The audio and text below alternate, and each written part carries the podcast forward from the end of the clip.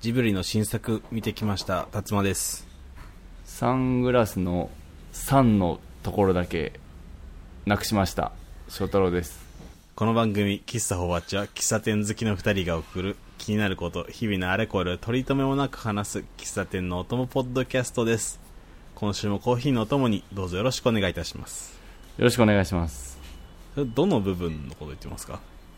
あのーだサングラスの3のところレンズですかレンズそうだねだとまあでもグラスもレンズを表現しかねんから難しいとこだよねいや本当3のとこだけだよあの3ってどこなのージジンズのさあのスイッチジンズスイッチってやつであのーああ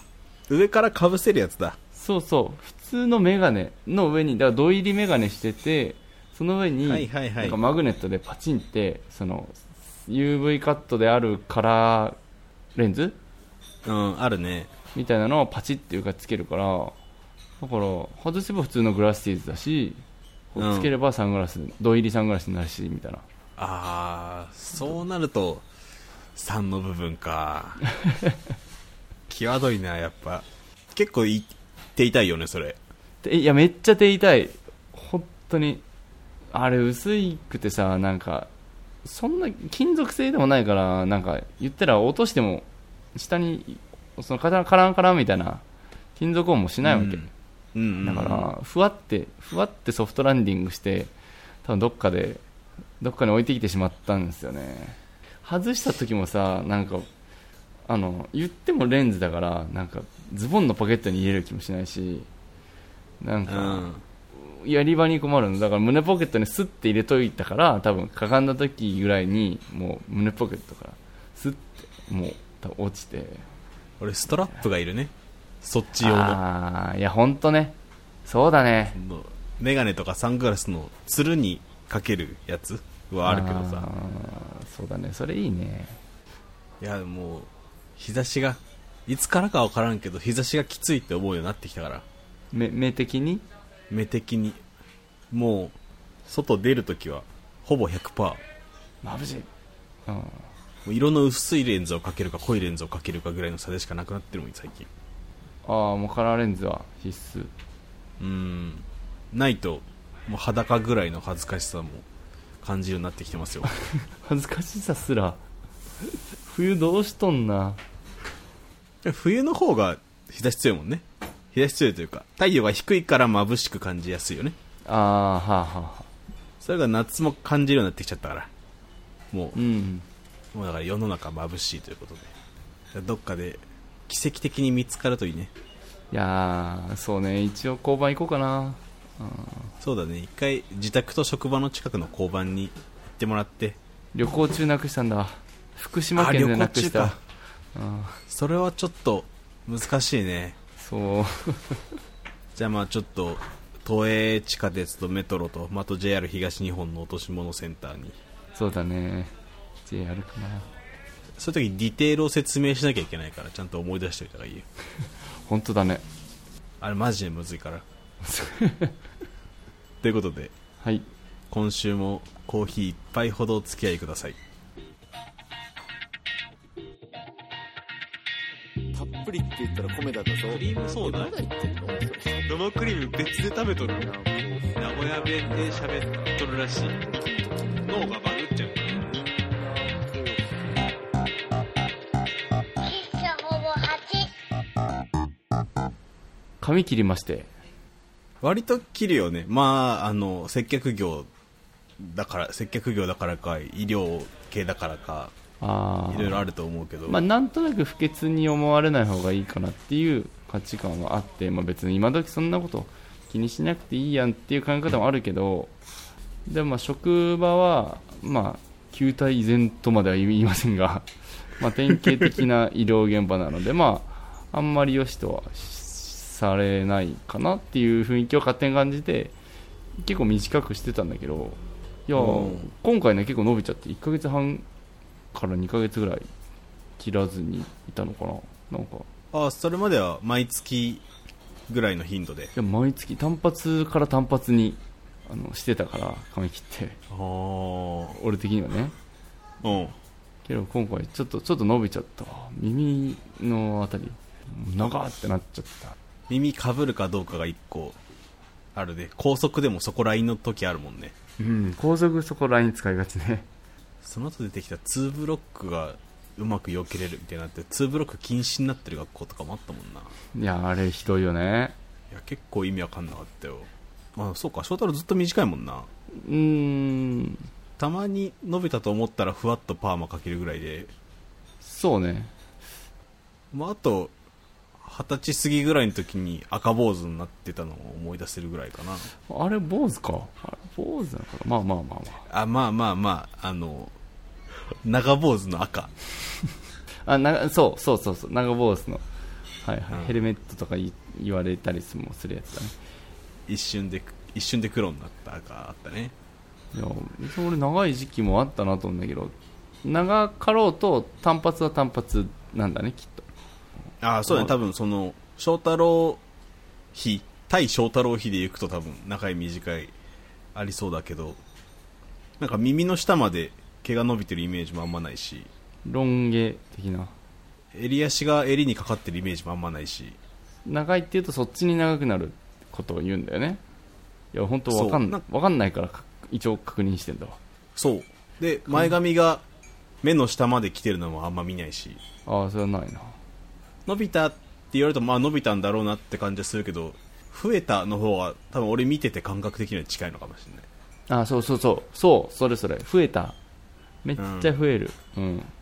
だから本当増えすぎるとカツラみたいになってくる のめっちゃ結構そういう写真は自分見返してもあるからそれは本ね当それはもう自分的にはもちろん伸びたって表現するわけなんですけどそうだよね実際の現象としては伸びてんだもんねいやそうそう間違いなく伸びてるんですよ、けどた翔太郎ってずっと単発だよねって達馬に言われてまあ髪型のジャンル的には多分大体耳から上うんぐらいだから、まあ、そっちになるんだなと今あの学んでおります俺はもう今が一番長いからあ本当鎖骨鎖骨下まで来てるよあー、まあ確かに長いは長いう今もう1年ぐらい切ってないーんさっき履歴を見たら去年の8月が最後でうんで、まあ、その後パーマかけたりカラーしたりとかはしてんだけど長さに手を入れてないいえ量は減れ減ってんのや量も変わってないそのカラーとかパーマでちぎれるみたいなことはあるけどすいてくださいみたいなことはしてないあ空いてもないんだマジか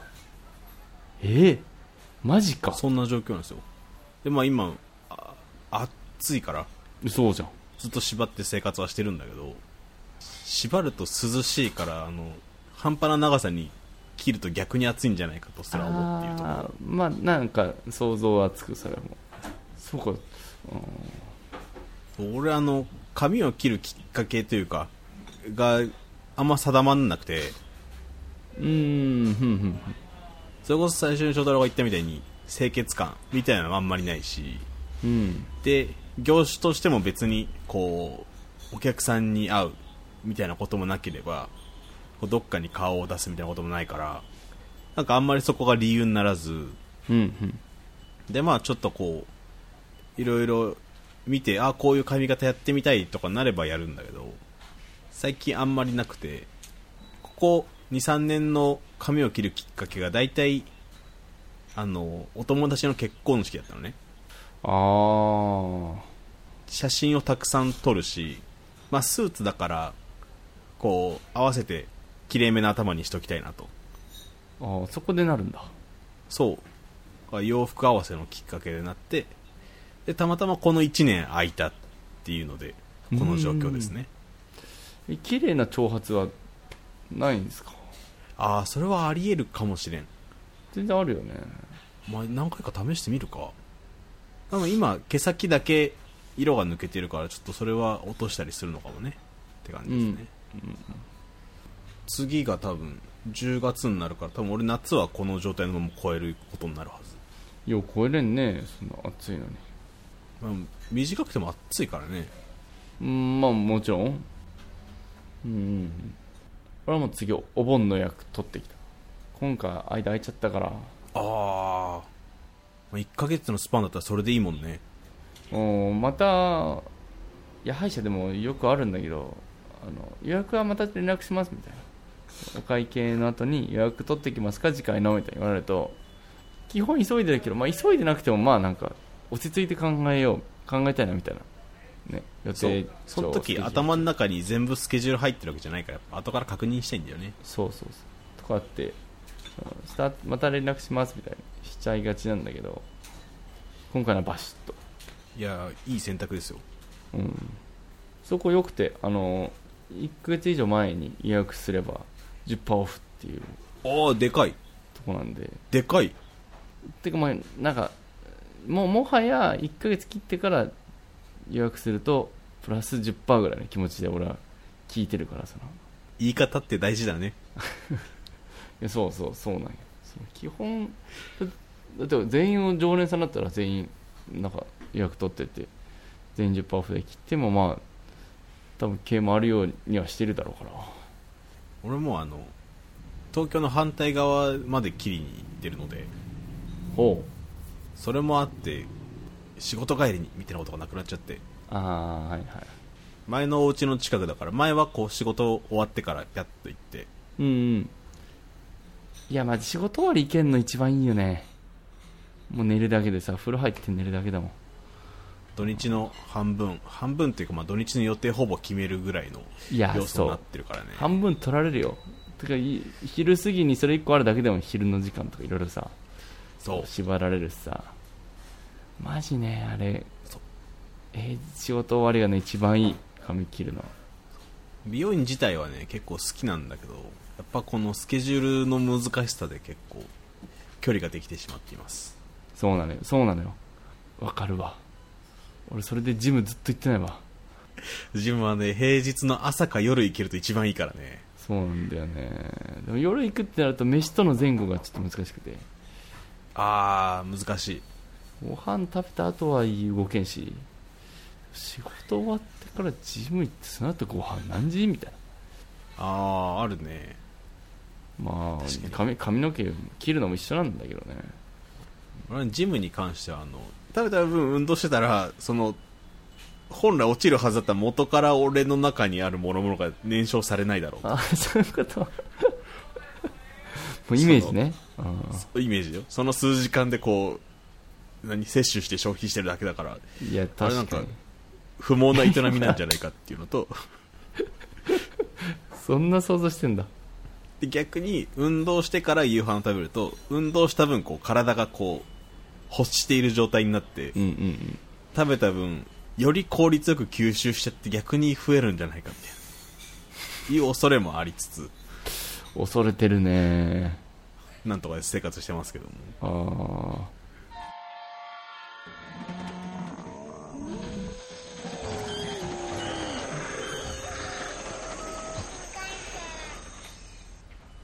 食べっ子動物ってご存知ですか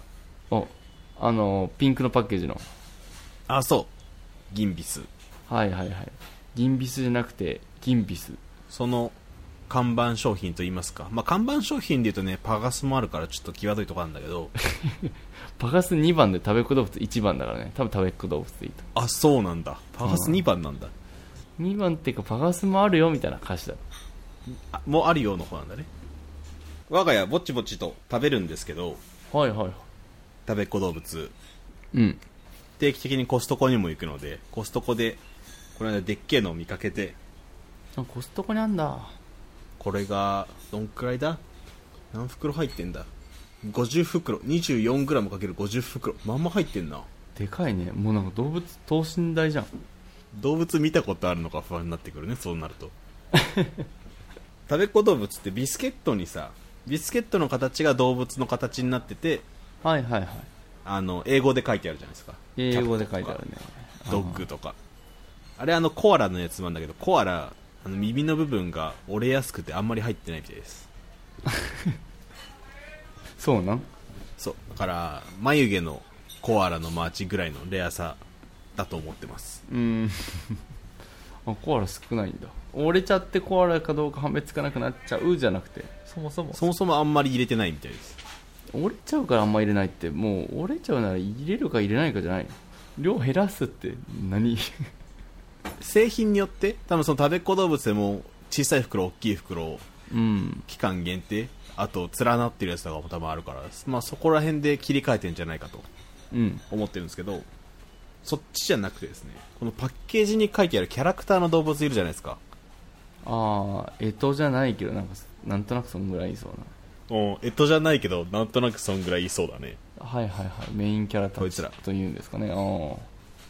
まあいろん、まあ、どのサイズのパッケージにも書いてあると思うんだけどあうんこいつらがやっぱキャラクター商品として扱いやすいのでほうガチャガチャをはじめいろんな形になってるわけですよ、ああそうだろうねはいはいキーホルダー欲しいわで、まあ、少し前にガチャガチャ食べっ子動物を見つけた我が家はですね、いやまーあ見つけるたびにやってるわけですよやっちゃうねで結構再現度が高くておお例えばライオンおお今ちょっと画面越しに見せてますけどはいはいはいこんなんとか、まあ、あとカバ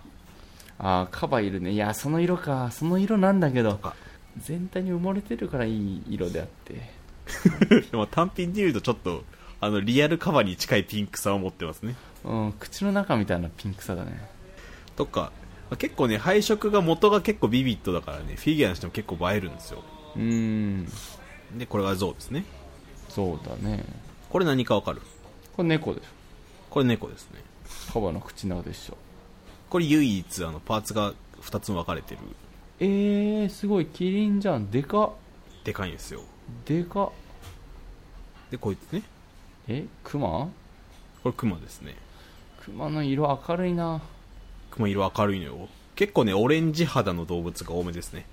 ああもう本当にあのイラストの色再現してんだそうリアリティマジで作りやすいのか、まあ、作った側が真剣に寄せたのかうんで、えー問題ですはいこいつは何でしょうあれえっとねオレンジの体に青いモコモコが頭の両側についてますポンポンみたいなねジャムおじさんが帽子取ったらこんな頭をしてると思うんですけどこれガチャガチャ出してきましたえキメラキメラじゃない食べっ子動物の中にキメラってあったら結構驚くよねいやっていうか言葉が強いよねガチャガチャのその特典レアレアガチャとしてはなんかあシークレット的なねそうそうそうダメですかではないですえーなんかそのそこに種類としていそうなのは犬とかああいそういそうっていうかまあここまではそうだったよねほこいつはね際立ってんのうなにクマじゃないでしょえー、トラいああや可愛い目してるわ食べ子動物の目大体この目してるんだよクマでしょね 同じの2回出てきたないやその顔っていうかカラーリングとがたい図体はなんかクマっぽいのクマか犬かまあおそらく材料は一緒であろうという顔はしてますよ そうそうそうちょっと大きいかなお口がこちら多分正解は不可能だと思うのでえじゃあラストラストえはいーよっと顔は犬クマ系で青いポンポンがついててあのなんかトカゲトカゲああ爬虫類系ねうん残念もういいやこれはあのガチャガチャにさいつもなんかフィギュア的なのと一緒に紙が入ってるじゃないですか細長い紙あーはあまあ、そのガチャガチャャのラインナップ書いてあるようなやつ、うんうんうんあれに書いてあったんですけど正体不明の動物怖っ食べっ子動物の正体不明の動物です、え動物動物って生きて大丈夫なそいつあのあの世界でまあでも愉快に並んでるもんねいつもまあそうそうか毎回毎回いるのかいつもいるのかものによってだけど見たことあるぐらいの頻度で現れてるはずはイラストレーターさんがとりあえず動物っぽいので作ったのかまあそのイラストを提出した後にまなんか不良の事態でこう連絡が取れなくなってうん意図が分からなくなったのかうんうんそうねそれはある話だそうこれ結構なぜいるんだろうとこうすっきりしない動物なんですけどしないよわざわざ作ったらフィギュア化するときに作ったらもう謎い けどあファンファン大喜びファン大喜びなんだろうなまあねガチャガチャのラインナップになったらやっぱこれが一番欲しいってなるからあそうそうねいやマジでそうんいや衝撃でしたようあいやいやそれ見つけちゃったんだもんねあそこに謎の動物を衝撃っすわ正体不明の動物ってちゃんと書いてあるのも意味わかんないし それをピックアップしてフィギュアにしたのもわかんないしなんならそいつをパッケージに採用し続けているのもやっぱ意味わかんないしきっそうだねそれそれ聞きたいとこだなと、まあ、フィギュアになってるってことはだいぶ前から知られてそうなことでもあるのでもしかしたらどっかにインタビュー的なのは上がってるかもしれないねねちょっと銀筆の広報さんがクッピーラムネの広報ぐらいいろんなところで喋ってくれてることを期待してちょっと探してみますわうん探してみようまずは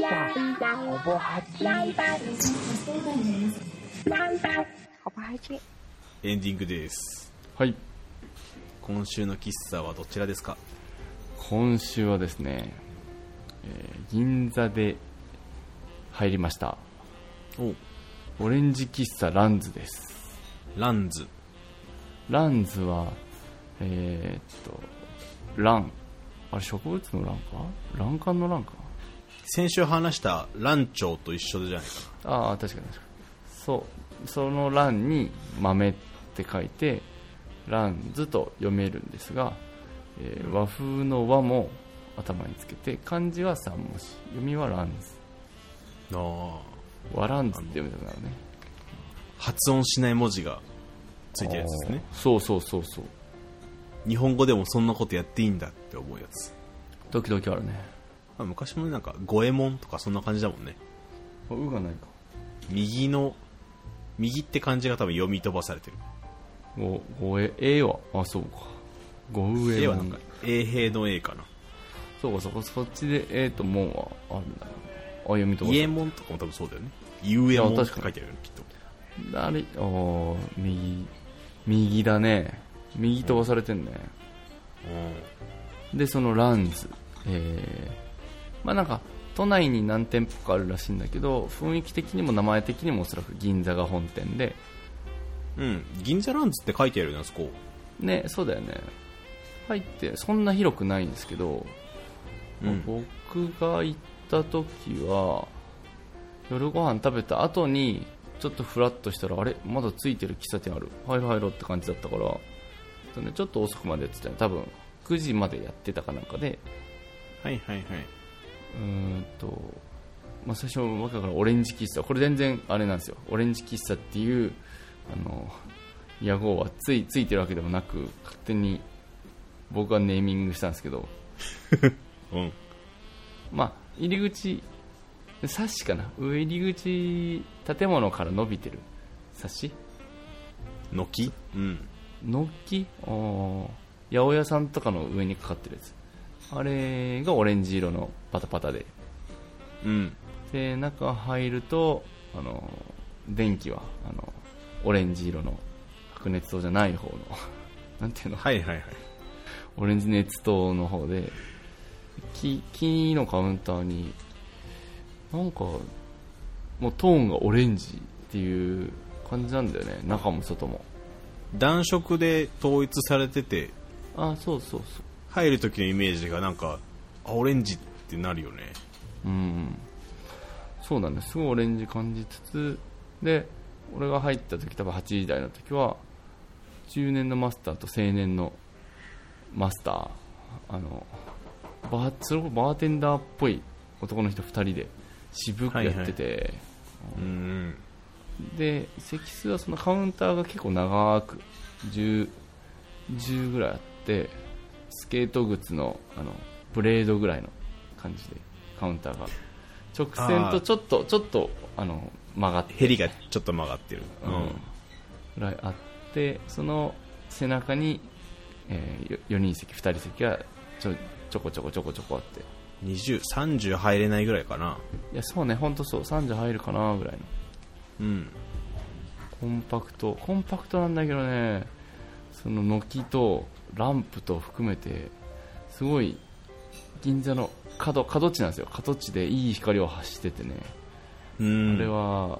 まあ、昼も多分雰囲気あるんだろうけど夜ご飯食べた後フラフラしてて入り込んだ迷い込んだ感じがめっちゃ良かったあー確かにあのフラフラしてて見つけた感じは多分すごくより増していいだろうねんでうんうんうんう全然俺結構ね事前に調べたりこの場所で純喫茶なんかないかなって探していくこと多いけどもう珍しくね流れで見つけて入ってん本当しかもまあでもいいとこにあるから多分通りがかってたり存在知ってる人はね立場も多分知ってたっぽいし、あるんだろうけど知らずで入ってまあ有名店だったかもしれんけど銀座とはいえちょっと外れのとこなんですけどドリンクも美味しければ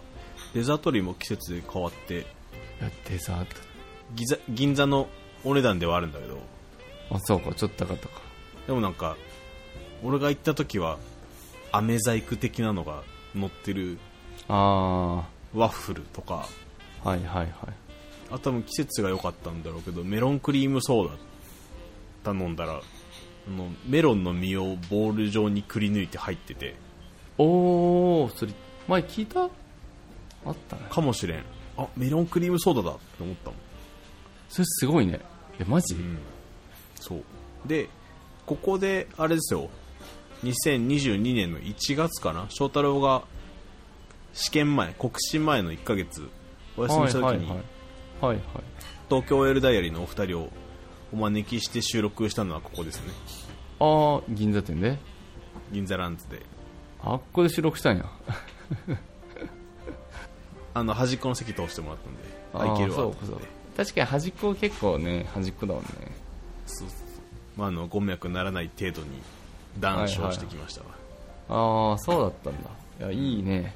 いいんですよいいんですよまあ、営業時間も長いし場所も良いので雰囲気ももちろんうん